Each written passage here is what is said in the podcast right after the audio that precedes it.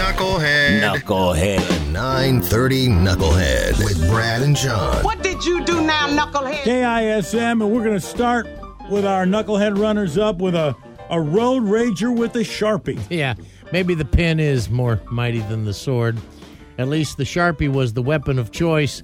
at a road raging incident in Stockton where uh, two cars get in a beef. One lady gets out of the car, comes over the car, and's like, "What's this? What's this chick gonna do?"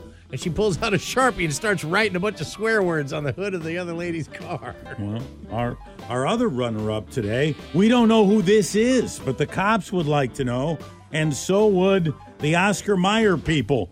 This is the guy who stole the catalytic converter off the Oscar Mayer Wiener Mobile.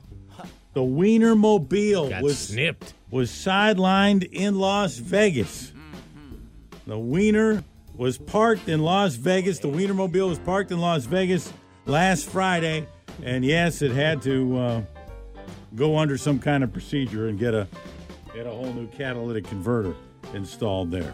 What kind of shop has a lift rack that would support the, the, the, the Wienermobile? It's like 27 feet long Yeah, or right. something. How is that going to fit on? You got to balance that thing perfectly.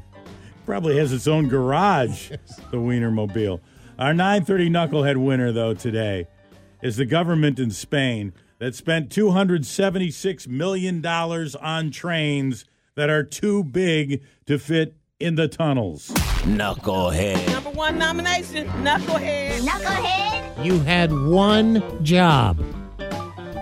Two senior officials were fired last week after they ordered 31 trains to the tune of $276 million that are unusable at the moment.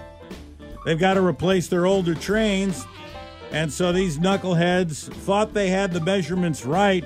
Yeah, no, we were told that these were the right measurements.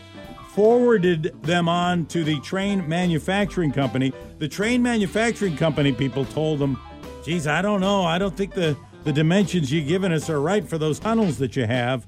Those tunnels that you have go back like over a 100 years. I don't know if these trains are going to. No, no, just do it. We know we're right. I would want probably more than an inch or two of clearance. I would want like a couple feet of clearance. So a complete redesign is going to have to go in, and now these trains will not be ready until 2026 at the earliest. Our 9:30 Knucklehead winners today, thanks to the Rockfish Grill and the Anacortes Brewery. Always with the 930 Knucklehead and the Knucklehead Red and great food and drink. Check out anacortesrockfish.com. The Brad and John Show, home of the 930 Knucklehead. Powered by the Rockfish Grill and Anacortes Brewery. Serving Northwest food and great beers. And on tap now, the Knucklehead Red. Delicious new brew.